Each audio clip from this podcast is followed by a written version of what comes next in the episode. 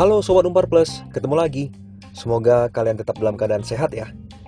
Kembali lagi di podcast Unpar Plus, tempat di mana kalian bisa mendapatkan ilmu-ilmu yang update mengenai dunia bisnis, dunia digital, e-commerce, dan ilmu sosial lainnya yang dapat membuat kita semakin berdaya saing di tengah persaingan yang semakin dinamis ini. Pada podcast kali ini, kita akan mendengarkan sebuah tema Utilizing Digital Media for Business in an Unsettling Era, khususnya pada saat pandemi COVID-19. Yang akan dibawakan oleh Syayu Zugrufa, beliau merupakan account manager dari Rolling Glory Indonesia. Dan yang akan menjadi moderator adalah Dr. Maria Widyarini. Beliau merupakan dosen tetap di Universitas Katolik Parahyangan. Tanpa berpanjang lebar lagi, yuk kita dengar bareng-bareng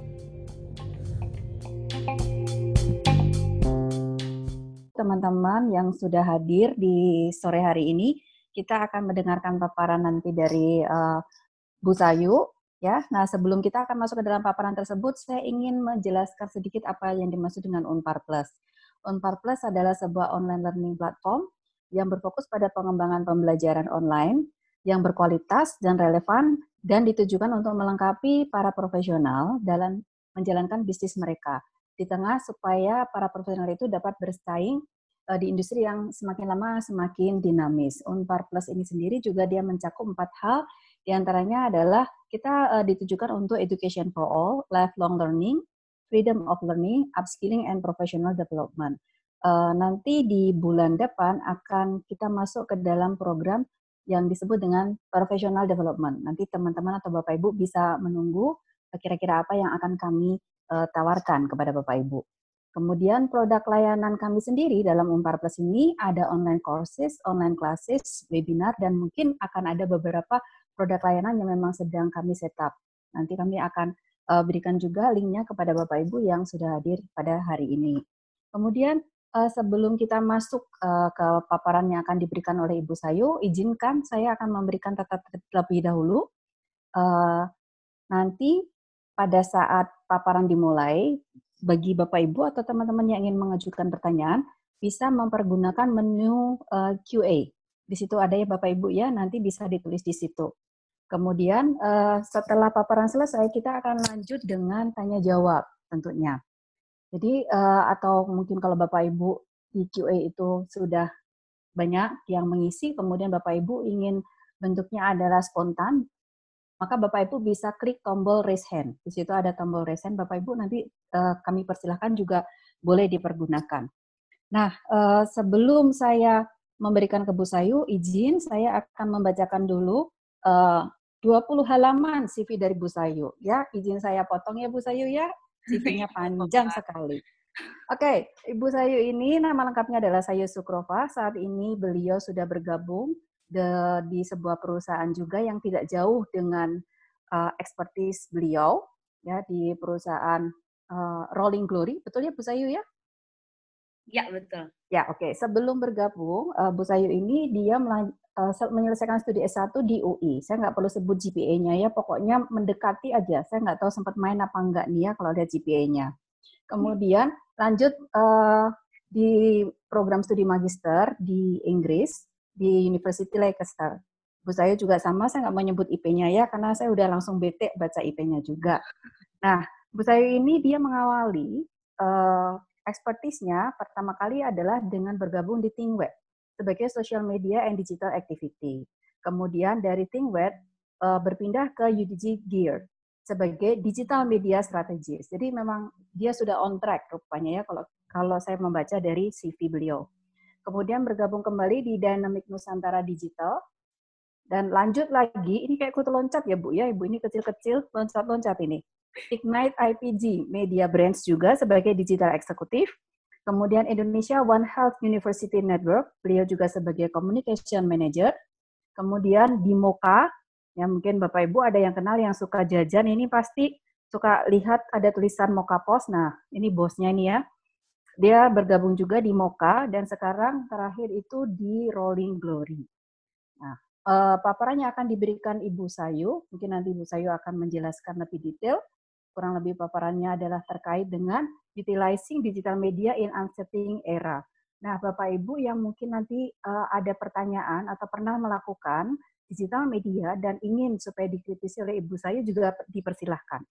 Oke, mungkin supaya tidak mau panjang waktu, saya bisa langsung berikan ke Bu Sayu. Boleh, boleh. Ya, silakan Bu.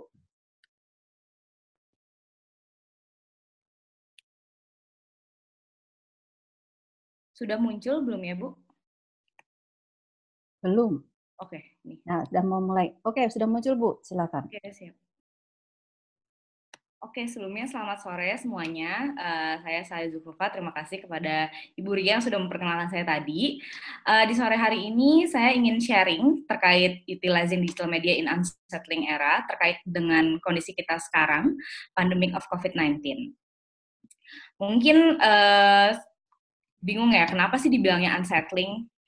Kenapa unsettling? Unsettling itu lebih keadaan di mana itu nggak uh, nyaman dan semuanya tuh ber, tidak pasti gitu. Dan sekarang tuh stage kita tuh sedang berada di keadaan itu karena dikarenakan oleh pandemi tersebut. Nah, kenapa sih uh, dibilang unsettling? Itu karena sebenarnya seluruh dunia terdampak dan juga uh, mengimpact way of life kita ya kayak dari yang tadinya bisa serba online uh, bisa offline sekarang kita semua dipindahkan ke online dan harus ke uh, dan nggak bisa banyak bertemu atau berinteraksi sama orang. Selanjutnya uh, uh, keadaan saat ini uh, healthcare kita seperti yang bisa dilihat di berbagai media uh, healthcare kita juga lagi struggling. Terus tentunya itu juga berdampak kepada perekonomian kita. Karena apa? Karena bisnis-bisnis juga banyak yang akhirnya tidak bisa beroperasi, beroperasi secara maksimal. Karena itu ada social distancing, sekarang ada PSBB, dan tentunya itu berimpact juga ke ekonomi kita. Mungkin nggak along the year tahun 2020 aja bahkan, mungkin sampai ke tahun depan. Nah, ini uh, beberapa uh, beberapa poin. Uh, jadi siapa aja sih yang akan suffer dan siapa aja yang akan surviving selama keadaan pandemic of COVID-19 ini. Yang suffer ini mungkin uh, udah banyak yang tahu juga. Ini yang per, yang kehilangan sampai 14 billion itu adalah industri uh, MICE, uh, exhibition, terus uh, yang lebih berkaitan dengan event, itu adalah masuk ke dalam tiga besar yang suffer.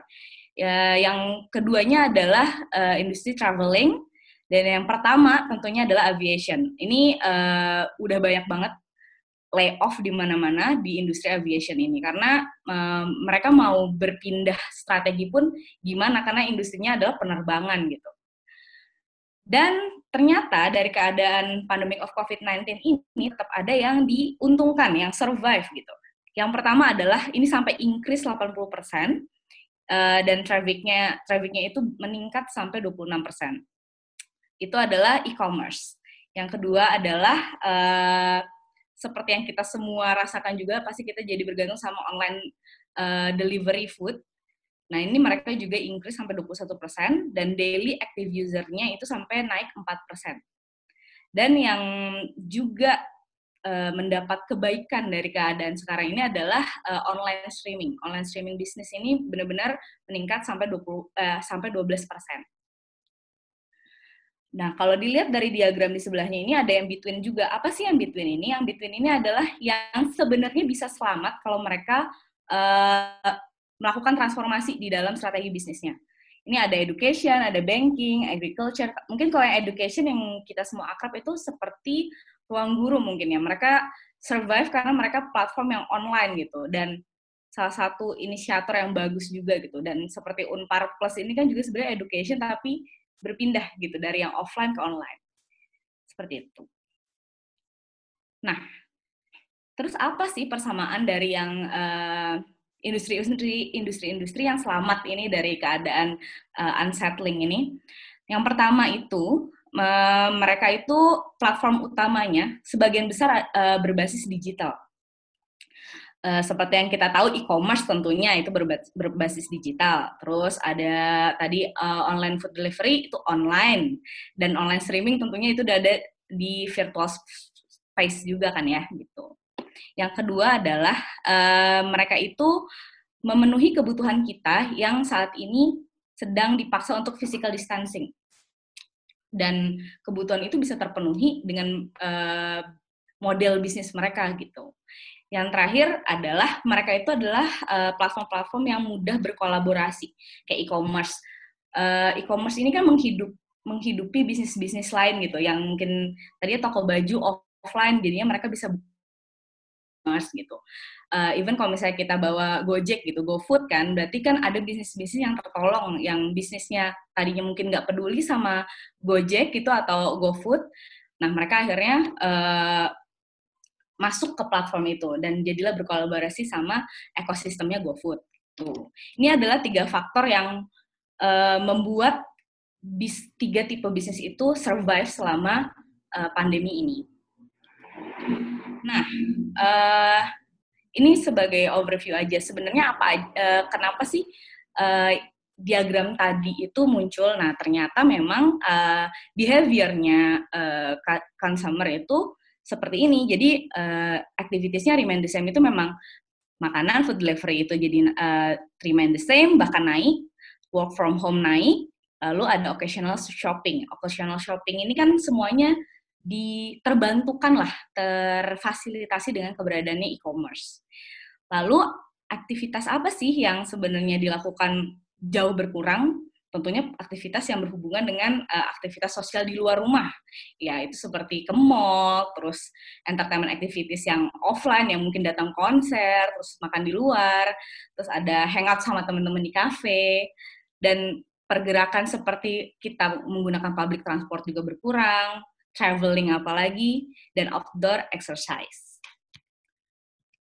Nah, uh, ini adalah fakta-fakta menarik yang membuat uh, sebenarnya harusnya kita udah udah langsung sadar nih wah udah saatnya nih kita transform ke platform digital gitu. Uh, selama terjadinya pandemi ini, uh, pengguna sosial media itu naik sampai 86 persen. Kemudian uh, selama pandemik ini juga penggunaan internet itu naik sampai 70%.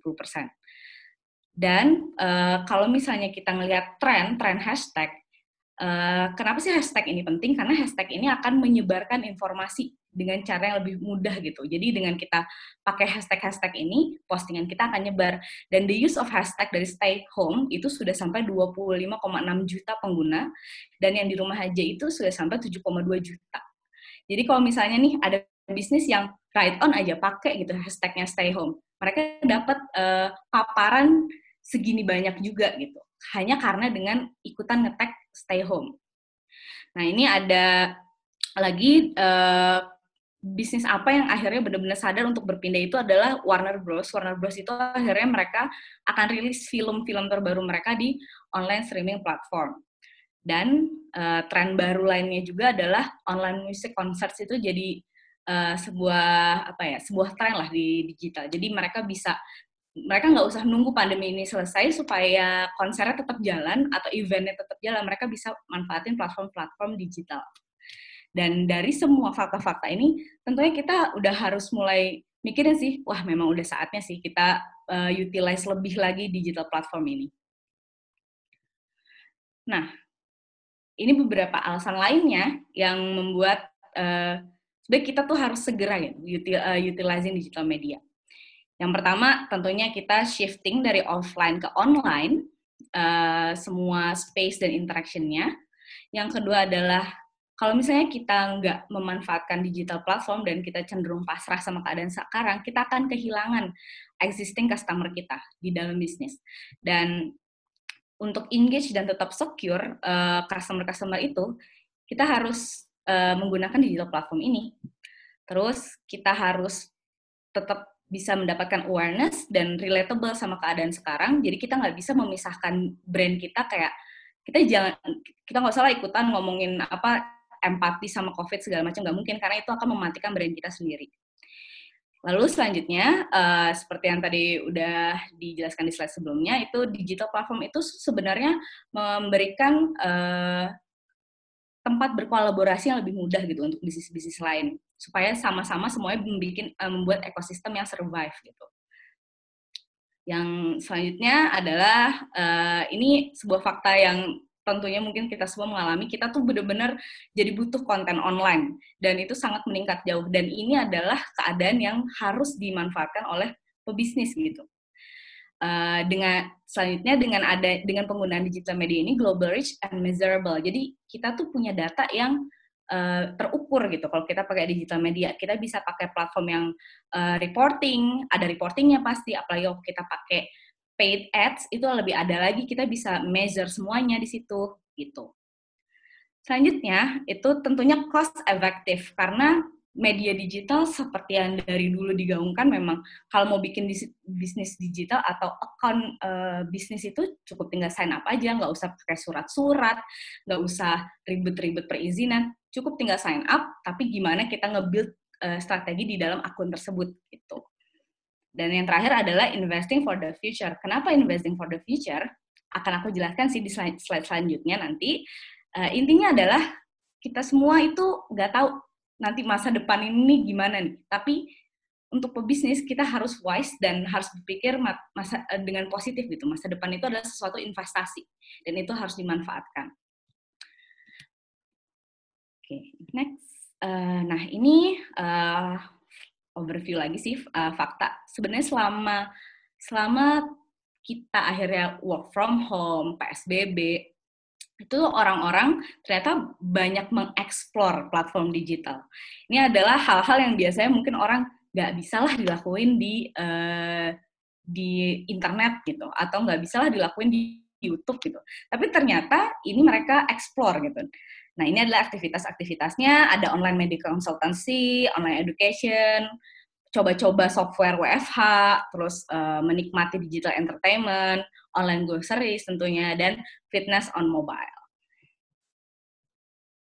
Nah, ini ada beberapa teori menarik sebelum kita masuk ke apa aja sih yang harus kita lakuin. Nah, ini ada yang pertama, digital transformation. Ini adalah tiga teori yang menurut saya berkaitan gitu dengan keadaan yang sekarang digital transformation ini kan sebenarnya uh, sesuai penjelasannya sebenarnya transformasi yang terjadi di satu keseluruhan perusahaan. Dan kalau ada yang realize gitu dengan memes yang saat ini, sebenarnya uh, kantor-kantor kantor-kantor kita tuh siapa sih yang maksa terjadi digital transformasi? Ternyata COVID-19 karena mau nggak mau semuanya tuh harus uh, lebih friendly gitu sama uh, environment digital. Mulai dari uh, kontakan di dalam kantor. Mungkin yang dulunya cuman yang dulunya kayak harus tatap muka tapi sekarang cuma bisa lewat email atau pakai uh, komunikasi kantor kayak Slack gitu nah itu jadi dimanfaatkan semuanya bahkan even WhatsApp nah uh, di digital transformation ini menurut aku sangat relate dengan keadaan sekarang karena memang uh, kalau perusahaan nggak wise dan nggak melakukan ini sekarang, maka mereka akan ketinggalan dan bisnisnya jadi nggak function gitu. Nah, yang kedua, hierarchy of effects ini sebenarnya lebih ke uh, marketing sih. Jadi kalau dulu itu mungkin dikenalnya AIDA, uh, attention, uh, attention, ins inspire, desire, dan action gitu. Nah, uh, hierarchy of effects ini masih berlaku sampai sekarang dan sebenarnya ini menjelaskan ketika lebih menjelaskan sisi konsumen itu ketika melihat marketing kita di online platform itu gimana sih dan sebaiknya apa yang kita lakukan. Dulu itu AIDA, tapi sekarang itu jadinya action uh, ice dolls lebih tepatnya. Ini juga sebuah uh, istilah yang aku juga uh, lumayan relate sih kalau sekarang. Jadi attention, interest, search, desire, action, like and dislike dan share. Karena poin like and dislike and share itu sangat penting sekarang. Kalau misalnya produk kita nih udah jor-joran campaign, udah pakai ads di mana-mana, tapi ternyata orang nggak suka dan akhirnya di-share review yang jelek dan akhirnya itu produk kita gagal dong karena uh, word of mouth di online media itu tetap strong gitu. Uh, nah, di sini aku tulis kognitif, afektif, dan konektif.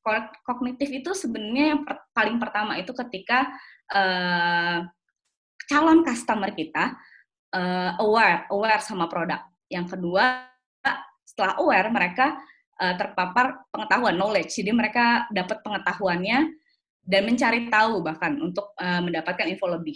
Yang kedua itu afektif. Afektif itu adalah ketika si calon customer ini mulai suka sama uh, produk kita. Terus abis itu masuk ke stage uh, dari liking, kita masuk ke preference. Preference itu artinya mereka sudah mulai membandingkan nih, wah produk yang diiklan ini kayaknya bisa replacing produk yang biasanya saya pakai nih. Gitu. Nah, stage ketiga ini adalah konatif. Konatif ini ketika si uh, si calon customer ini sudah mulai berpikir kayaknya purchase deh gitu udah mau menuju purchase dan mereka masih uh, masih ngeliat promo tapi kayak sudah sampai 80% gitu untuk purchase nah habis itu stage-nya adalah purchase di action nah uh, high levelnya lagi adalah retention ketika mereka purchase lagi dan trustnya akhirnya build gitu dan menuju ke retention itu adalah gimana kita maintain uh, supaya si customer ini terus-menerus mendapatkan update konten kita atau terpapar iklan kita di digital media. Yang terakhir adalah frekuensi illusion. Frekuensi illusion ini sebenarnya lebih terkait sama secara nggak sadar, sadar dan tidak sadar sebenarnya, orang itu mendapat paparan informasi yang berulang-ulang. Jadi seperti kayaknya udah lihat dari sini kok ini ada lagi ya, kok ini ada lagi ya. Mungkin uh, bapak-bapak, ibu-ibu dan teman-teman semua pernah gitu kayak ngerasa diikutin sama iklan, merasa kok ada konten yang sama terus ya di timeline. Nah, itu adalah frekuensi of illusion. Dan itu salah satu kehebatan di digital media gitu. Dan harusnya dari situ dari tiga teori ini aja sebenarnya digital media itu solusi banget sih untuk kita menghadapi keadaan yang sekarang. Nah, jadi sebenarnya apa ya yang harus kita lakukan berkaitan dengan bisnisnya? Yang pertama, ini adalah uh, proses yang paling penting adalah listen. Pertama kita harus listen dulu. Kita harus tahu sebenarnya uh, keadaan itu bagaimana sih. Uh, uh, apa aja sih uh, yang orang butuhin sekarang? Terus di uh, sekitar kompetitor kita tuh sebenarnya gimana sih mereka gitu. Dan uh, dari situ kita baru bisa adapt. Adapt di sini adalah uh, menyesuaikan diri aja dengan keadaan. Karena kalau misalnya kita mau so different from everyone, itu takutnya bumerang. Karena keadaan sekarang ini adalah bukan keadaan yang uh, baik gitu, bukan keadaan yang cukup apa biasa gitu. Ini adalah keadaan yang luar biasa. Kita harus adapt dengan keadaan ini. Nah, ini ada dua poin. Business needs to be satu more understanding and serving. Jadi kita harus di keadaan seperti itu kita harus empathy. Kita harus mengerti berusaha menjadi pengertian dan mengutamakan pelayanan. Yang kedua uh, kita harus menjadi part of the solution. Bukan nambah-nambahin beban calon customer kita gitu. Atau malah uh, bikin-bikin campaign yang annoying dan bikin uh, masyarakat tuh jadi terganggu gitu atau malah kita ngasih message yang salah gitu ke masyarakat dan seolah kita tuh nggak peduli sama keadaan sekarang lebih peduli hanya dengan penjualan kayak gitu. Nah dari mana aja sih uh, atau apa aja sih yang harus kita dengar yang harus kita listen itu? Nah sebenarnya ada kalau misalnya kita manfaatkan digital platform ini aja cukup banget menurut saya karena uh, ini empat ini uh, empat data ini aja menurut aku udah cukup ya. Yang pertama itu Research Institute itu banyak banget melakukan penelitian terkait keadaan sekarang, keadaan uh, kaitannya dengan bisnis, gimana uh, berbagai bisnis di dunia itu menyesuaikan diri, apa yang mereka lakukan. Terus kita juga bisa lihat juga trending hashtag dari situ kita bisa ride on wave, ride on daripada kita bikin sebuah tren baru yang adalah mungkin jadi bunuh diri. Lebih baik kita ride on dengan wave apa yang lagi ngetren kita ikut. Mungkin kita bisa customize tapi bukan berarti uh, kita ngikut tapi bukan berarti kita kehilangan jati diri. Kayak yang tadi aku bilang nanti juga ada uh, contohnya aku kasih paid ads. Tadi seperti aku bilang kalau kita pakai paid ads kita akan punya report terukur banget. Jadi kita ngelihat uh, targetnya udah benar belum ya? Ini postingan kayak gini benar atau enggak ya? Uh, terus kita bandingin dan kita bisa reflect. Nah yang terakhir ini mungkin suka luput gitu kayak uh, ngapain sih baca-baca komen? Padahal baca komen itu adalah mengumpulkan insight. Sebenarnya orang peduli nggak ya? Sebenarnya orang merasa apa sih dari postingan kita? Sebenarnya orang tuh ngerasa gimana sih sama produk kita? Nah itu dari empat ini ini udah cukup untuk kita listen dan selanjutnya kita mengatur strategi untuk beradaptasi dengan keadaan. Nah ini contohnya jadi uh, tadi seperti aku bilang stay home dan di rumah aja itu kan taking the world lah. Bener-bener kayak semua orang pakai itu gitu di setiap postingan yang terkait sama PSBB atau social distancing. Dua brand ini menurut aku pintar banget. Mereka nggak bener-bener pakai stay home atau di rumah aja, tapi mereka uh, custom, customize uh, hashtagnya.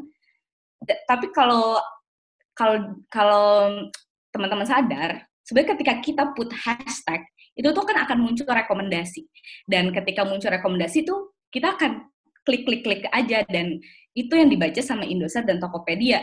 Jadi karena udah pakai depannya stay home dan di rumah aja orang tuh akan ngeklik aja gitu. Dan jadi mereka jadi bisa ride on the wave. Nggak perlu uh, mereka mereka nggak perlu kehilangan jati diri mereka. Mereka tetap bisa bikin campaign tapi tetap dapat paparannya. Jadi mereka bisa tetap uh, keep engagement sama uh, existing audience-nya. Lalu mereka juga bisa grabbing wider audience juga gitu. Nah, ini uh, ini sebenarnya yang dikeluarin sama Nielsen dan ini sebenarnya bagus banget risetnya untuk memahami uh, consumer behavior during the pandemic. Dan sekarang Indonesia itu ada di stage 45 ya seperti yang kita semua rasain. Nah, dari listen and adapt itu kita uh, sebenarnya hasil selanjutnya bisa ke pivoting business. Uh, di pandemic area ini kita tuh harus bisa berpikir apa ya clear gitu uh, kita harus wise banget uh, reconsider our product terus cara promosinya gimana terus sebenarnya stage orang-orang yang terpapar informasi akan produk kita tuh gimana sih kalau misalnya nih kita uh, mem memarketkan sebuah produk terus kita nggak melihat nih kita uh, si masyarakatnya sebenarnya lagi ada di stage quarantine. Bisa nggak nyambung tone message-nya gitu. Jadi daripada orang annoyed atau kayak gak nyambung dan jadinya nggak dilihat orang karena banyak campaign-campaign lain yang sebenarnya lebih nyambung sama emosional uh, orang-orang saat ini lebih baik kita listen and adapt gitu jadi maka kita harus paham banget keadaan sekarang. Nah ini salah satu case yang juga menarik karena tadinya di Indonesia tuh nggak segitunya gitu. Nah ini kayak telemedicine. Telemedicine ini uh, jadi sebuah apa ya industri yang hype-nya tinggi banget karena kebutuh uh, orang orang-orang yang uh, di, di keadaan pandemi ini orang tuh jadi lebih peduli sama kesehatannya tentu saja. Dengan kebersihan kesehatan dan uh, platform ini kalau Halodoc mungkin uh, banyak yang udah tahu ini memang punya Indonesia. Nah ini ada rumah sakit uh, sorry ini ada rumah sakit di uh, Amerika yang mereka juga provide uh, untuk digital visit dokter, jadi mereka pakai video, jadi dokternya tuh examine-nya tuh lewat uh, video. Nah ini juga ada uh, sebuah software dari pemerintah, namanya Temenin. Jadi kalau misalnya mau uh, menggunakan fasilitas telemedicine bisa sign in di sini. Nah ini salah satu pivoting yang menurut saya sangat menjawab uh, kesulitan saat ini karena orang tuh akan takut gitu ke rumah sakit. Rumah sakit kan sangat riski ya orang-orang uh, orang-orang yang sehat takut jadinya ke sana gitu. Nah, ini adalah sebuah solusi. Itulah mak makanya tadi aku bilang listen and adapt. Orang-orang tuh nggak berani gitu keluar rumah. Jadi kita harus datang ke mereka. We need to serve them gitu. Nah, ini juga contoh seru lainnya. Ini uh, salah satu event uh, live stream fest yang pertama sih. Ini dari OCBC. Jadi mereka go virtual gitu acaranya. Dan mereka ngadain live donation juga di sini mereka hmm, daripada mereka nungguin pandemi ini selesai terus acara mereka jadi cancel semua jadi mereka move it to video video itu adalah sebuah website aplikasi uh, yang bisa streaming nah mereka collab di situ dan mereka ngadain acara musik di situ ada stand up comedy juga di situ ada workshop uh, seminar gitu juga ada nah ini uh, ini salah satu contoh mereka move gitu tuh habis mereka melihat keadaan terus mereka akhirnya move uh, eventnya ke ranah digital. Nah ini seperti yang kita tahu uh, exhibition gitu industri pameran segala macam itu kan terimbas cukup besar ya. Nah ini museum salah satu museum uh, museum seni ini mereka utilize juga digital platform jadi mereka uh, membuka virtual museum visit gitu. Jadi mereka uh, orang-orangnya bisa ngelihat, bisa diklik gitu tempat-tempatnya. Itu uh, ke setiap core cornernya dan mereka bisa datang dan kita bisa ngeliat gitu di situ tuh ada karya apa segala macam kita bisa muter 360 derajat ini salah satu inisiatif yang bagus juga nah yang selanjutnya adalah konten konten is king gitu dan sekarang itu adalah uh, keadaan yang sangat tepat gitu create valuable content valuable di konten di sini tuh eh, nggak cuman melulu soal produk kita gimana, tapi uh, juga kita harus memahami gimana orang mendapatkan message dari kita. Oleh karena itu kita harus lebih mikirin value-nya gitu uh, di keadaan seperti sekarang ini. Jadi kita harus uh, bisa bikin perspektif di mana bisnis kita tuh bisa contribute loh untuk membuat situasi ini lebih baik, tapi kita juga bisa engage dan saja tentu tujuannya adalah kita juga able untuk sell the product. Nah, ini ada tiga contohnya. Uh, dari State Farm ini ada di Amerika, mereka share message gitu di websitenya, uh, gimana mereka mau berkontribusi tetap gitu loh. Service mereka adalah untuk membantu orang-orang untuk uh, dalam menghadapi keadaan yang sekarang. Ini di website, ini ada Traveloka, seperti yang kita tahu, Traveloka termasuk uh, bisnis yang terkena dampak cukup besar, dan mereka ini uh, membagi konten jadi untuk membuild empathy dan engage dan mereka berusaha jujur gitu dengan keadaan bisnisnya itu uh, message-nya bagus banget karena supaya tuh masyarakat tuh tahu dan Traveloka ini menge, uh, mengedepankan kejujuran dan openness jadinya. Nah, Nike ini lebih ke emosional sih. Mereka selalu main di kopi, kopinya bagus dan supaya orang-orang inspired gitu. Nah, ini webinar, mungkin seperti yang kita sekarang juga sedang jalani. Uh, webinar itu uh, untuk brand-brand, uh, itu adalah sebuah platform untuk share valuable and inspiring content and collaboration. Jadi mereka berusaha tetap kasih, uh, biasanya kalau misalnya brand-brand kayak yang ini collaboration, ini silaturahmi kreatif, supaya industri kreatif tuh anak-anaknya tetap semangat, tetap, tetap hidup, tetap terinspirasi. Gitu. Nah, uh, ini juga yang behind the wheel ini punya Telkomsel kalau nggak salah. Nah, ini uh, punya Telkom lebih tepatnya Telkom. Nah, ini mereka pokoknya mereka selalu sharing konten-konten yang supaya orang tuh tetap stay positif, supaya orang-orang tuh uh, being inspired, supaya lebih waktunya tuh uh, diisi dengan kegiatan yang positif kayak gitu. Nah, ini salah satu cara brand supaya engage-nya lebih jauh lagi karena kalau udah pakai platform webinar itu kan berarti dua arah ya dan itu jauh lebih apa ya jauh lebih tinggi lagi engagementnya. Nah ini salah satu uh, platform yang saat ini juga sangat ngetren dan bisa menjadi platform kolaborasi juga. Jadi misalnya uh, kamu punya bisnis terus kamu jadi pembicara nih di atau diundang di jadi pembicara di salah satu platform nama bisnis kamu kan juga jadi ikut dan akhirnya uh, orang-orang akan mencari tahu bisnis kamu dan itu jadi salah satu media untuk exposure. Nah, yang selanjutnya ini adalah social commerce. Social commerce, social commerce dulu. Social commerce ini sebenarnya adalah konsep yang udah lama. Jadi bagaimana bisnis itu memadu-madankan sosial media dan e-commerce. Jadi uh, strateginya tuh uh, inline gitu.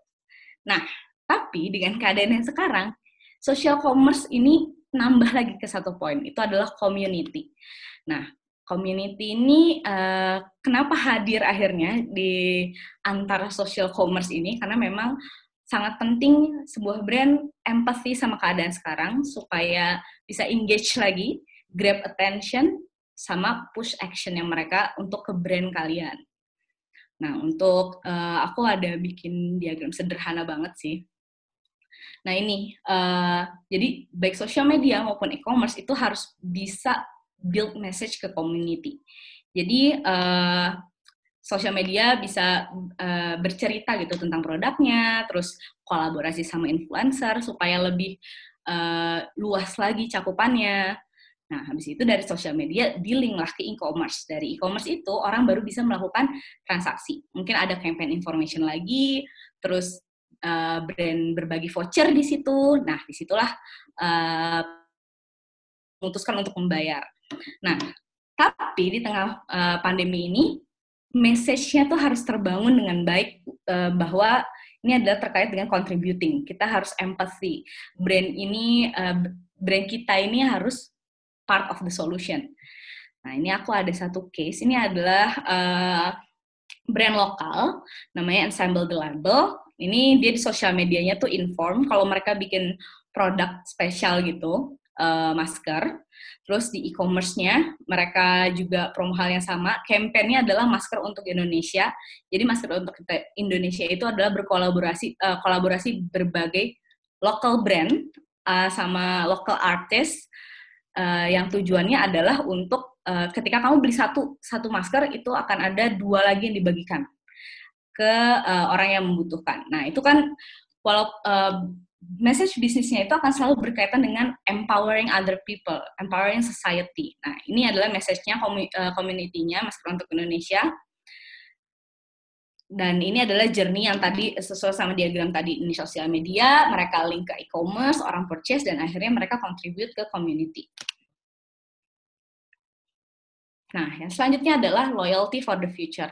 Seperti yang kita tahu, keadaan sekarang itu uh, gambling, semuanya serba gambling, serba nggak pasti. Nah, uh, tapi sebagai seorang pemilik bisnis atau yang akan menjalankan bisnis, kita harus stay positif. Kita minimal kita harus kasih value ini ke para calon customer kita lah, gitu, supaya mereka uh, semangat juga gitu menghadapi hari-harinya. Nah, ini uh, aku tuh di sini ada kita bisa making reward program terus future discount, uh, highlighting positive reviews. Jadi tuh orang-orang minimal uh, udah punya plan gitu, udah tahu produk kita dan akhirnya punya plan untuk uh, mendekatkan diri dengan produk kita atau purchase juga gitu. Nah ini aku ada contoh uh, sebuah campaign juga ini support localbrand.id. Nah, ini adalah sebuah uh, sebenarnya ini dibangun akhirnya sebuah website. Ini adalah kolaborasi berbagai startup. Ini ada Tada, Gojek, Moka, GoPay dan Zendit. Jadi di website ini mereka itu menjual uh, voucher-voucher yang baru bisa dipakai nanti. Jadi orang akan beli lebih murah sekarang dan bisa di-purchase dengan uh, di beberapa bulan kemudian gitu. Dan ini menurut saya ide yang sangat bagus karena orang tuh jadi punya semangat untuk menghadapi future gitu. Jadi uh, value-nya sangat bagus menurut saya dan ini ini membantu bisnis-bisnis ini untuk tetap hidup juga gitu. Kan orang-orang belinya sekarang mereka tetap punya pemasukan dan uh, impact untuk customer mereka jadi uh, kita memberikan hope lah untuk mereka gitu supaya nanti di uh, di masa yang akan datang beberapa bulan lagi kah itu mereka bisa spend this voucher gitu. Nah, ini poin yang terakhir, boost your platforms. Uh, mungkin udah akrab juga ya dengan ads segala macam ada uh, paid ads tuh ada di display ads, Google ads segala macam ada social media. Nah, ini tuh harus tetap dilakukan juga. Kita harus combining free sama paid optimization untuk brand kita, untuk campaign kita. Nah, eh, ini ada beberapa contoh aja gitu kalau mungkin yang belum belum pernah dengar atau belum pernah tahu. Nah, SEO ini sebenarnya adalah uh, lebih ke main ke keyword. Keyword supaya page kita tuh ada di halaman depan Google dan ini ini gratis sebenarnya. Jadi kalau dari SEO ini strateginya sebenarnya disarankan untuk shift to local. Apa sih shift to local? Jadi targetingnya adalah untuk lokal. Kita nggak usah uh, apa ya berlebihan untuk kayak di keadaan yang sekarang ini ya kalau nantinya sih beda cerita kita tuh lebih baik uh, punya strategi SEO yang fokus ke local region kita secara geografik jadi kalau menyasarnya tuh emang yang di dekat dari bisnis kita supaya kemungkinan purchasingnya juga tinggi gitu Nah, terus uh, kita harus fokus ke service dan good review. Kenapa good review? Kalau misalnya kita uh, mainin keyword di good review ini, maka uh, orang-orang yang terpapar sama SEO kita akan melihat review-review bagus dari produk kita dan akan tertarik untuk mencari tahu gitu. Daily management itu kita harus melihat performance SEO kita. Jadi kita harus rajin-rajin tuh apa ya yang harus diganti, apa yang harus ditambah kayak gitu. Jadi kita harus lebih rajin lah gitu melihat. Nah, selanjutnya itu ada social media ads. Social media ads ini mungkin banyak juga yang udah terpapar ya ini ada FBS, Twitter Ads, Instagram Ads. Uh, ini kalau kalau untuk sosial media ini biasanya kita set the budget first gitu. Jadi set budgetnya nanti kita categorize mau apa aja, uh, mau siapa aja nih yang terpapar sama iklan kita. Yang terakhir ini adalah pay per click ads. Jadi kalau misalnya di Google suka ngeliat nih yang yang ada di sini, nah itu tuh sebenarnya pay per click ads. Jadi uh, uh, kita misalnya taruh uang berapa, jadi dari setiap klik itu akan di-cut uangnya. Nah ini juga termasuk strategi yang efektif karena apa? Karena kita bisa set sespesifik mungkin mulai dari demografi, hobi, education, terus kita bisa retargeting juga. Jadi orang-orang yang udah pernah ke website kita, itu kita retargeting lagi, jadi akan diikutin terus sama iklan kita. Itu annoying, cuman uh, orang akan terpapar gitu. Seperti yang tadi di teori dijelaskan, itu adalah frequency of illusion. Jadi ketika orang, even ketika orang annoy, orang klik, jadi pengen tahu gitu. Nah, jadi dari semua yang udah aku share tadi, uh, COVID-19 ini sebenarnya push all sectors to start digital transformation. Dan uh, mereka, karena keadaan sekarang itu kita dipaksa untuk akrab dan menerima dengan baik virtual site. Jadi uh, dengan keadaan yang sekarang, berarti government, business owners, dan every stakeholders itu harus membuat sebuah uh, perencanaan yang lebih komprehensif gitu untuk mengakomodir uh, apa yang sebenarnya market butuhkan dengan uh, di keadaan yang saat ini dan gimana mereka nanti menghadapi the new normal. Nah, ini ada satu uh, quotes dari CEO-nya Mulan Loe. Uh, jadi sebenarnya consumer itu nggak masalah ngedengar kabar dari brand kita atau mendengar uh, iklan-iklan kita selama kita nggak pushy atau kekeh hanya menjual produk tanpa memperhatikan value, tanpa uh, considering bahwa bisnis kita itu harusnya uh, menyelesaikan sebuah masalah. Seperti itu. Terima kasih. Oke. Terima kasih. Oh, saya munculkan dulu muka saya. Oke, terima kasih. Menarik ya. sekali paparannya tadi ya Bu Sayu. Ini saya jamnya cukup signifikan dari yang bukan bidang saya. Saya biasanya ngurusinnya supply chain Bu, tiba-tiba ke digital marketing. Oke, okay, okay. uh, tapi dengan beberapa contoh yang tadi sudah diberikan oleh Bu Sayu, sebelum nanti saya masuk ke dalam Q&A, uh, sedikit saya juga ingin pengen ikut nanya nih. Mm-hmm. Kalau tadi saya sempat tertarik yang di bagian telemedicine tuh. Memang dia hype-nya lagi tinggi karena sekarang sama orang dikit-dikit, wuh, udah langsung hand sanitizer. karena itu menjadi sebuah kewajiban. Karena ada tulisan juga wajib cuci tangan, harus bersih.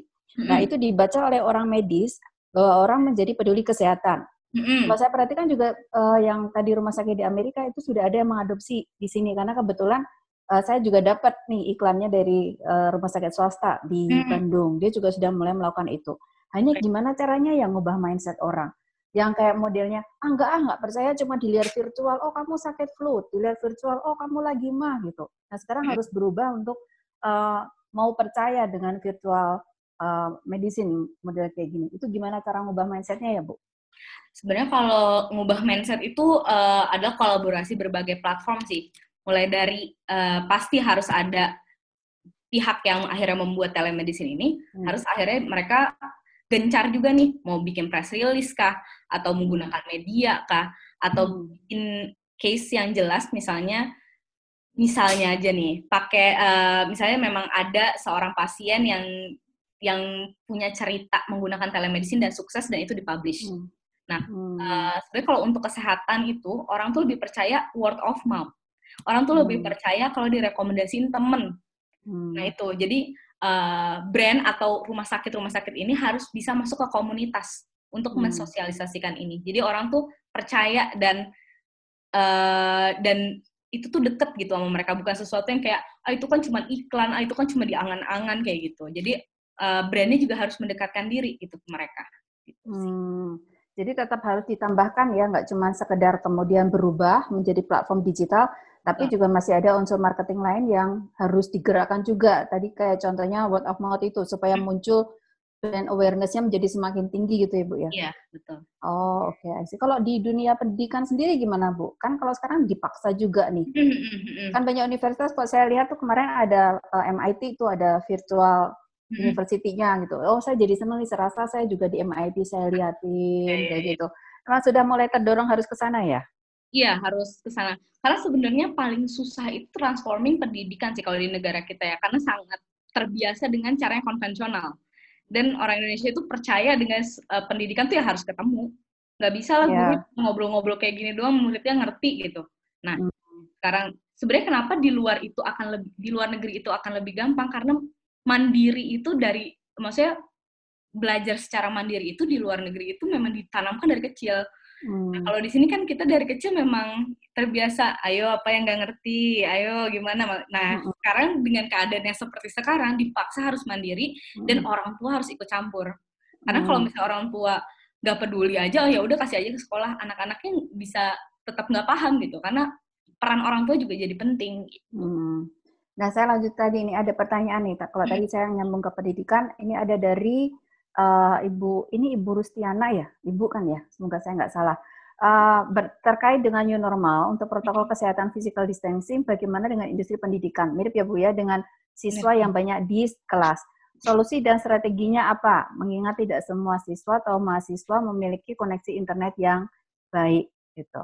Termasuk ya, ya. dana yang disediakan untuk kuota internet. Oh ini nanti sponsor Bu Yayu aja. Oke, silakan Bu. Uh, kalau keadaan kayak gitu kan sebenarnya sampai menteri kita pun udah concern ya soal ini. Dan kalau misalnya kita dari the new normal ini di pushnya memang mau nggak mau jadinya. Kalau misalnya uh, kalau misalnya kita terus-terusan kayak ya kan kita nggak ada internet ya kan nggak ada eh, nggak uh, ada pulsa untuk beli internet cuman kita harus berani keluar dari dari titik itu gitu. Kita hmm. harus harus bisa ngepush diri kita karena kalau enggak kita nggak akan ke mana-mana. Hmm. Kita tuh hmm. akan di sini-sini aja terus gitu. Dan hmm. anggaplah ini uh, COVID ini adalah blessing in disguise gitu loh. Ya, hmm. ya dengan keberadaan COVID ini orang Indonesia dipaksa untuk hmm. sangat mengerti teknologi dan sebenarnya itu bukan sesuatu yang jelek gitu. Itu bukan sesuatu hmm. yang buruk karena ketika masuk the new normal ini akan semakin jadi teknologi hmm. ini akan semakin menanamkan kakinya dan kita harus siap gitu sih. Hmm, ya mau nggak mau ya kalau hmm. orang di uh, orang yang senang nulis kan bilangnya Paris or publish gitu. ya kan kalau di sini juga lu mau ikut apa enggak kalau enggak ya ketinggalan deh gitu uh, kali ya Bu. Nah, yeah. kalau tadi ada di sektor pendidikan sekarang ada yang bertanya kembali dari sisi UKM. Nanti saya sambungkan juga untuk yang di pasar tradisional mungkin bisa akan sama dari Bu Dewi Kartika. Nah, kalau Bu Maria sendiri jadi dia bertanya uh, terkait dengan uh, strategi digital untuk UMKM di Indonesia. Kurang lebih mungkin apa yang pas, apa yang cocok. Kemudian bisa diturunkan untuk yang pasar tradisional dari Bu Dewi Kartika ini yang bertanya Bu Sayu. Bisa dijelaskan? Oke, okay, kalau untuk UMKM sebenarnya tadi sih yang paling efektif so far adalah kita bikin uh, eh, SEO uh, untuk lokal. Karena sebenarnya hmm. SEO ini uh, sesuatu yang harus dibaca sih. Karena itu juga kelemahan pebisnis sekarang maunya dijelasin tapi nggak mau baca. Sebenarnya ini tuh ada banyak banget SEO di berbagai hmm. sumber di internet. Dan SEO ini uh, kalau misalnya kita udah punya either website lah atau sosmed itu tuh sebenarnya udah gampang banget gitu. Uh, hmm. Ketika kita udah punya platform digital, UMKM hmm. ini sebenarnya yang lagi tren itu adalah tergantung sih jenis UMKM-nya apa. Sebenarnya kolaborasi sama influencer itu adalah salah satu yang sangat direkomendasikan sekarang karena hmm. uh, mereka itu uh, mereka punya audience dan mereka talk about your product gitu bukan sekadar cuma iklan aja muter-muter tapi influencer tuh ngomong dan mereview nah itu jauh hmm. lebih efektif sebenarnya untuk memperkenalkan produk baru karena itu hmm. sebenarnya uh, strategi influencer ini sebenarnya udah lama cuman di, di keadaan pandemi ini makin kenceng sih hmm. karena uh, mereka lebih powerful gitu hmm. tapi kan mahal mungkin bu influencer nah, itu. Sebenarnya influencer nah, itu ada tier-tiernya. ada tier-tiernya. Hmm. Jadi nggak usah yang sampai siapa sih yang mau langsung pakai Raisa tentu nggak bisa gitu kan ya. Uh, kita bisa hmm. pakai yang kecil-kecil dulu. Jadi itu mereka uh, namanya micro influencer.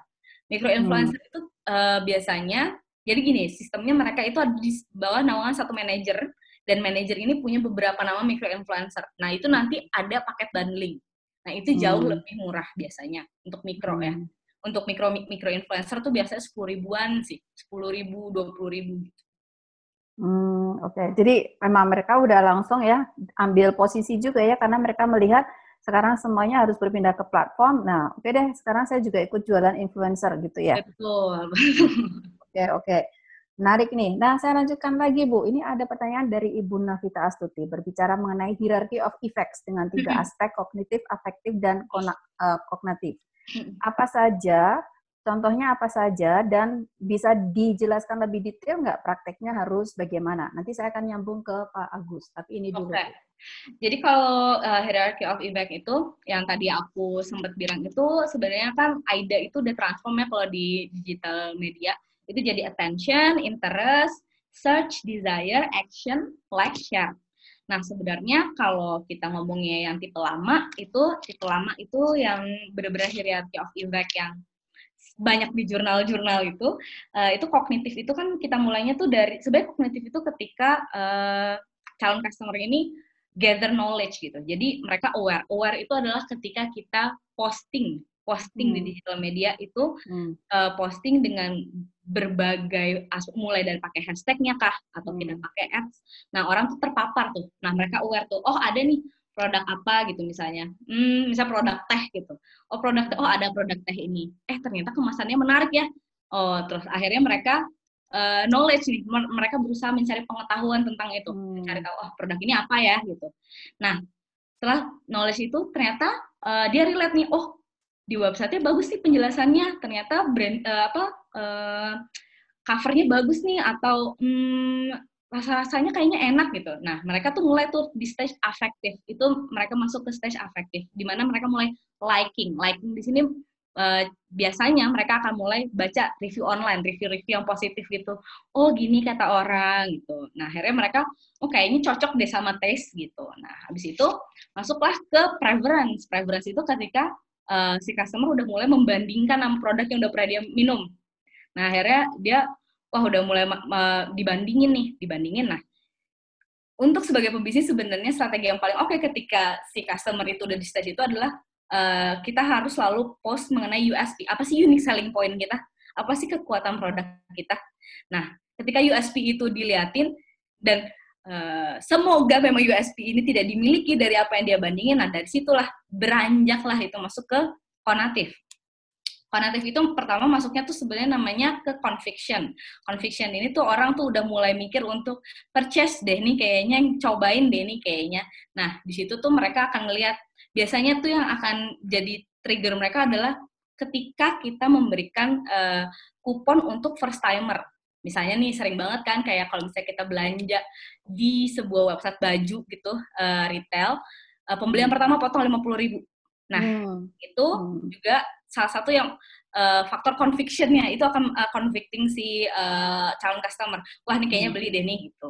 Nah sampai hmm. akhirnya dia purchase hmm. chase lah dia untuk benar-benar mencoba purchasing. Nah itu kita di situ bisa tetap main tuh free shipping order misalnya untuk yang hmm. pertama pakai. Jadi free shipping kan kalau misalnya mereka mau ngerasain free shipping mereka harus purchase dong gitu. Iya. Habis itu, nah masuklah ke tahapan yang lebih uh, excellent lagi itu adalah hmm. ketika mereka mau retention.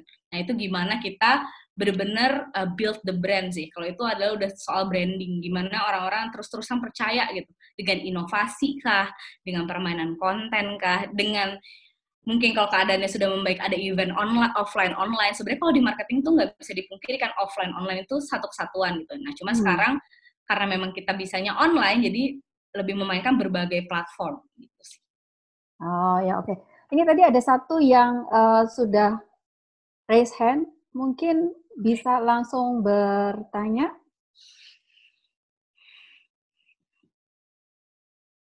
Uh, mungkin teman-teman dari Onpar Plus yang raise hand sudah di sudah di unmute belum Pak? Nah, oh uh, silakan tadi yang sudah raise hand yang ingin mengajukan pertanyaan. Kalau enggak saya berpindah dulu gitu mungkin. Bu Reni, Bu Reni mungkin yang tadi raise hand ada ada yang mau ditanyakan Bu Reni? Nggak ada, Bu. Masih udah oh. jelas. Oh, sudah jelas. Oke. Okay. Saya lanjut dulu ke yang Pak Agus Priyono ini. Menarik juga. Uh, adakah, oh yang pertama ini workshop untuk pelajari langkah praktis pembuatan konten digital. Ada Pak, nanti uh, kami khusus uh, setelah ini uh, akan berdiskusi dengan tim dan mungkin membaca kembali Bu Sayu ya Pak ya. Nanti kami akan berikan informasinya ke Bapak. Terima kasih Pak untuk masukannya.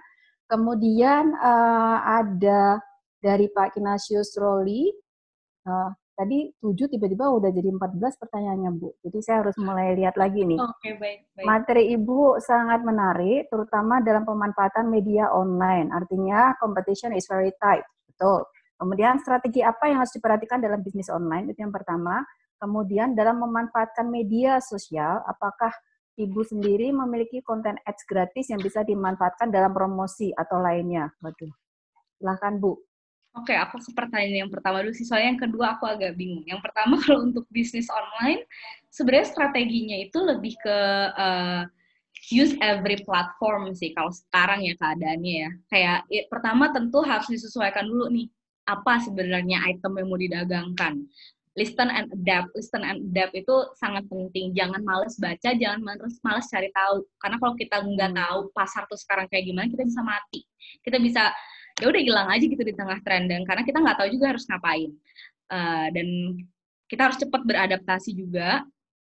Terus sebenarnya case paling case paling gampangnya itu adalah ketika karena aku adalah sebenarnya pengguna lokal brand ya lokal brand ini tuh kayak wave gitu loh ketika semuanya akhirnya nge uh, produce uh, masker dan sebenarnya akhirnya masker itu jadi fashion sekarang karena orang-orang benar-benar niat bikinnya akhirnya itu bisa dijual gitu nah ini kan sebenarnya dari mereka listen gitu pasar itu oh ternyata tuh uh, dengan keadaan yang sekarang orang bosen pakai masker yang gitu-gitu doang Nah, akhirnya mereka riset lah, oh ya udah kita bikin aja produk kita spesial untuk uh, masker dan ternyata benar itu jadi hype dan naik. Hmm. Itu itu adalah fungsi dari listen gitu.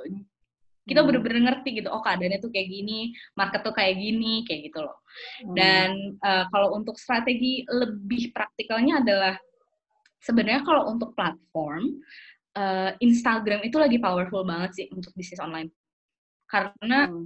uh, ads-nya tuh ads-nya tuh uh, lebih gampang menurut aku pembuatannya maksudnya gitu dan hmm. gilingkan ke e-commerce-nya juga lebih gampang hmm. dan sebenarnya orang heavy banget sekarang di Instagram gitu untuk melihat produk ya kan biasanya foto hmm. gitu hmm. kalau misalnya di Twitter itu lebih ke kalau brand-brand yang butuh influencer gitu yang hmm. emang tweetnya dibaca orang nah kalau Instagram ini tinggal pakai ads udah deh dia bisa ngikutin orang-orang yang emang nge-like postingan yang mirip gitu sama produk kayak gitu sih. Hmm, oke. Okay.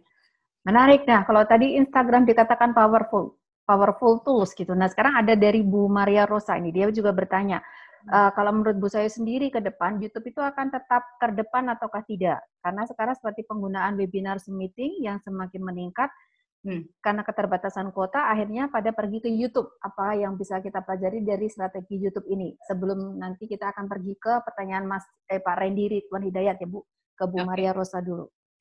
Kalau YouTube ini sebenarnya uh, sangat kompleks sih, gigantic company kalau dia nih. Kayak kalau misalnya memang uh, dia nggak nggak bisa kenain kita di apa di webinar gitu. Sebenarnya kan hmm. orang nggak terlalu banyak, uh, orang banyak juga yang pakai webinar uh, di YouTube.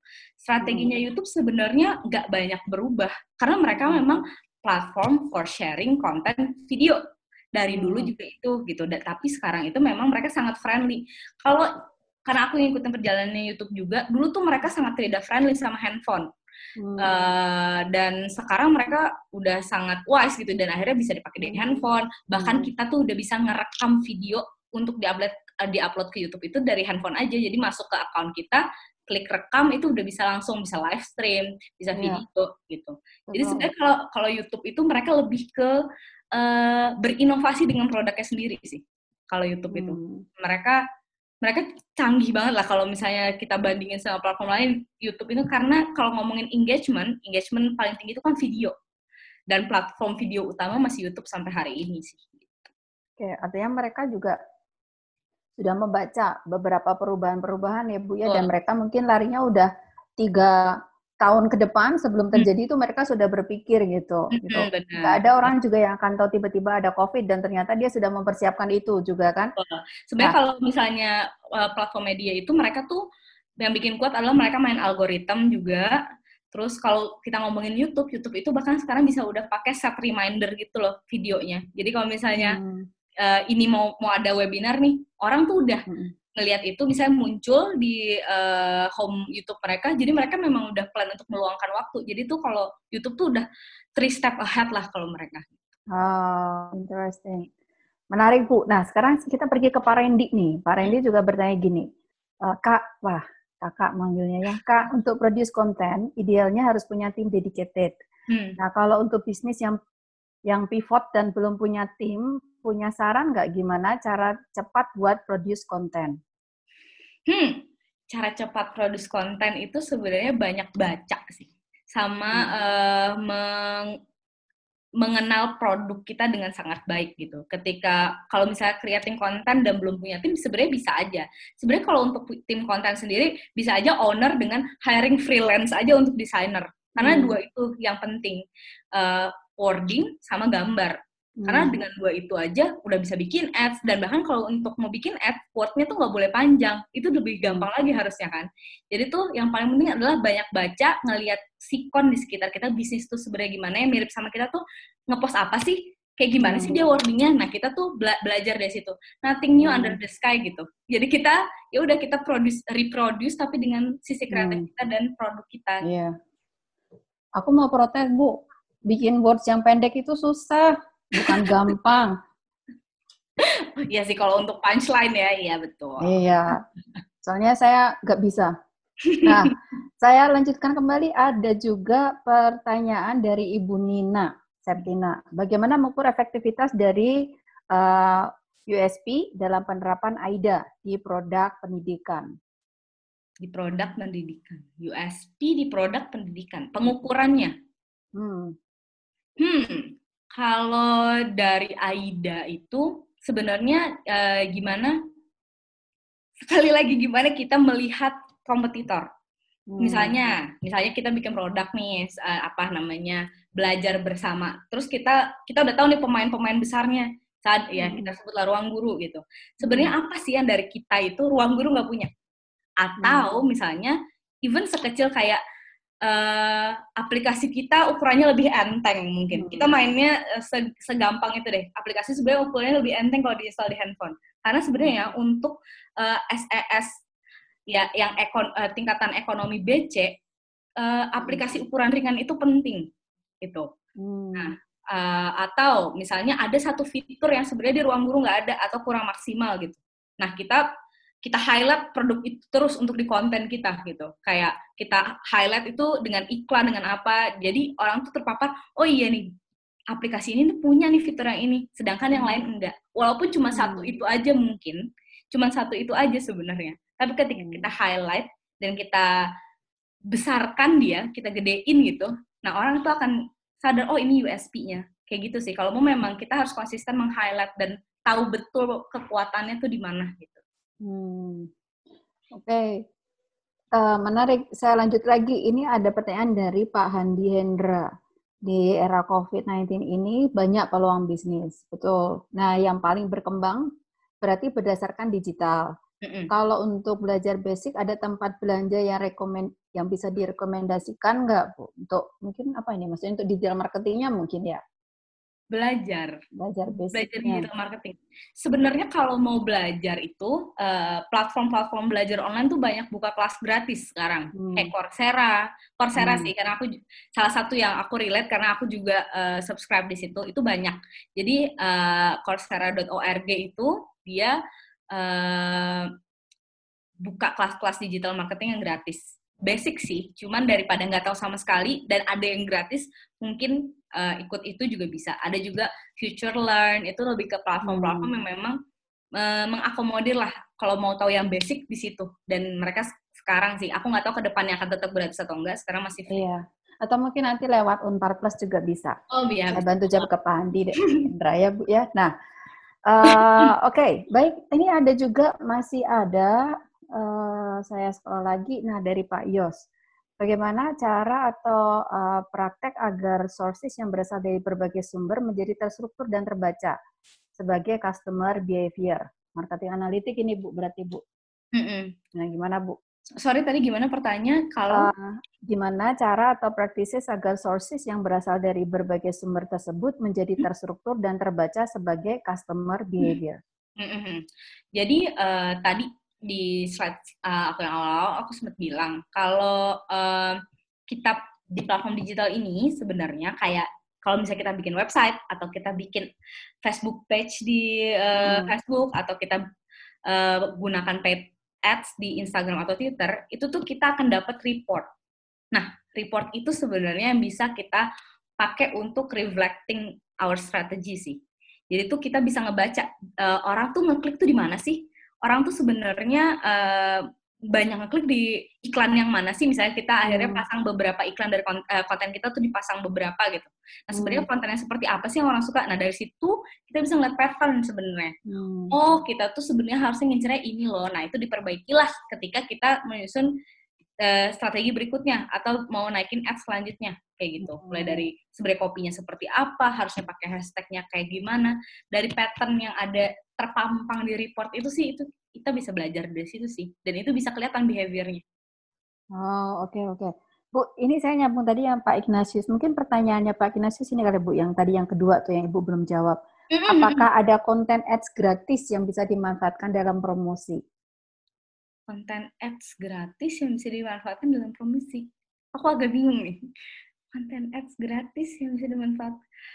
Eh kalau kalau konten ads, kon- kita ngomonginnya konten, konten itu selalu gratis karena kan Iya. kita eh, bi- kita apa ya? Platformnya kali ya Bu, untuk promosi gratis. Oh, kalau promosi gratis. Hmm. Promosi gratis SEO sih. SEO. Hmm. SEO itu sebenarnya gratis. Tapi kita harus rajin dan eh, berani coba-coba dan sangat apa ya? Kita harus teliti gitu sama produk Hmm. kita. Misalnya hari ini, hari ini segini nih. Besok apa ya? Besok apa ya supaya kita bisa masuk ke front page gimana ya? Nah, itu sebenarnya gratis. Hmm. Keberadaan pay per click ads itu adalah supaya lebih cepat ke depannya. Supaya Hmm. ada di eh, page satunya Google tuh lebih cepat. Sebenarnya SEO itu gratis kalau kita sabar gitu. Ya, kuncinya sabar ya Bu, kayak tadi. Iya. Sesabar kita kalau mau ngeklik like dan dislike ya. Biasanya lebih cepat dislike daripada like nih. Nah, itu yang yang kemudian harus kita pelajari.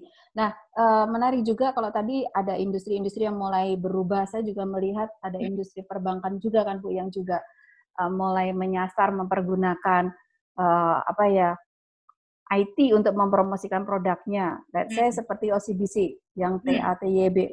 Kalau nggak Mm-mm. salah tak ada yang tak bisa gitu, saya Ya, lupa deh. ada yang tidak bisa. Nah, ya kan dia juga pakai influencer ya. Ya, Kalau saya dia pakai Rich Brian bahkan dia ya pakai. pakai Rich Brian betul. Nah dia juga bikin live stream uh, face-nya sekarang sudah dia lakukan kalau nggak salah. Oh, udah, udah. Nah, apakah itu juga uh, sebaiknya diikuti oleh? Jadi kan gini, kalau sudah ada satu yang masuk tuh bu, pasti kan Hmm. akan muncul follower-follower. Hmm. Nah, menurut ibu sendiri nih ya, bagus nggak sih uh, ada follower-follower yang kemudian akan membentuk kompetisi? Kompetisi itu harus ada supaya ada inovasi.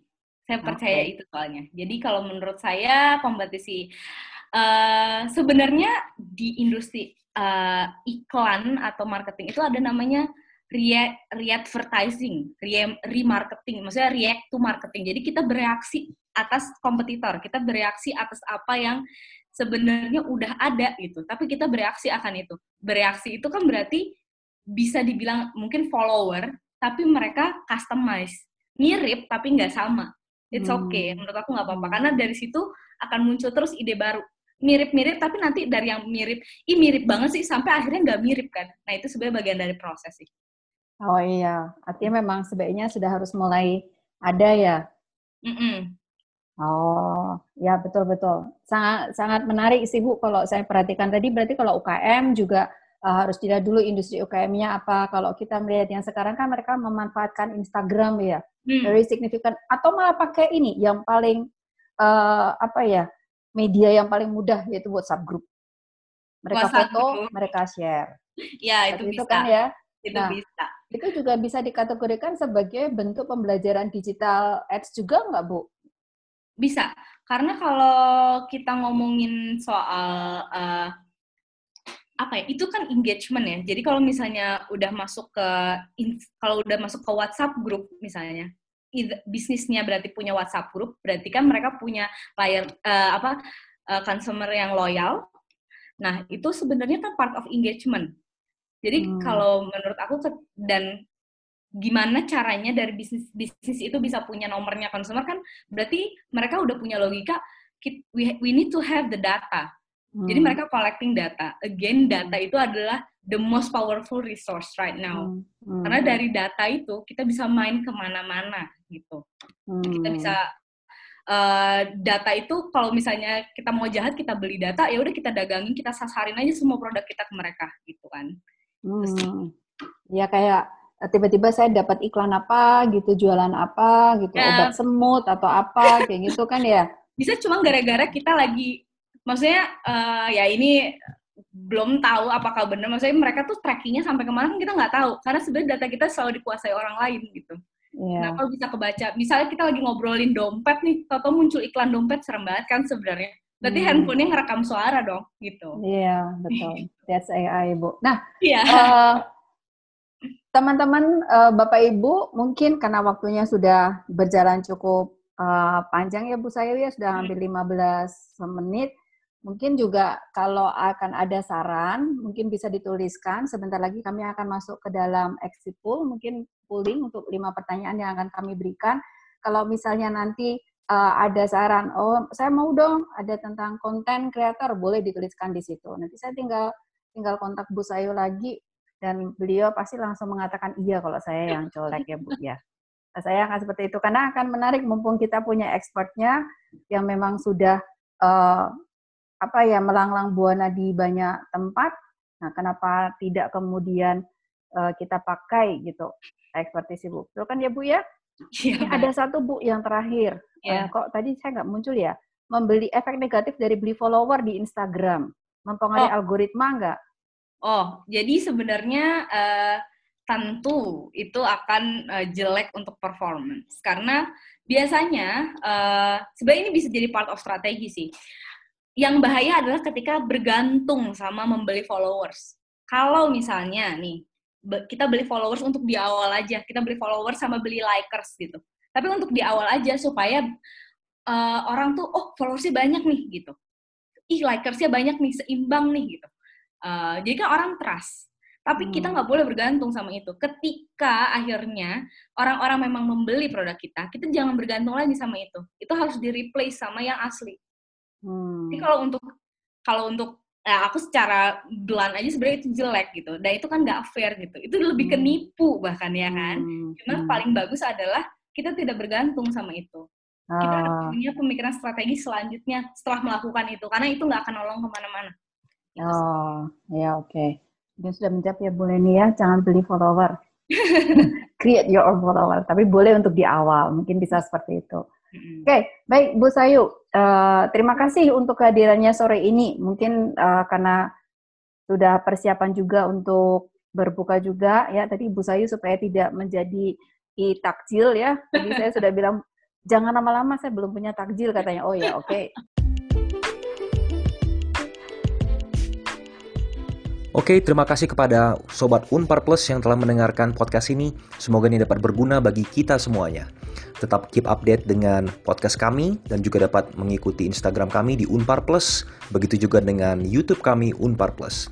Dan bila ingin mencari course, online course, pembelajaran online lainnya bisa ketik saja www.unparplus.id. Sampai bertemu kembali. Salam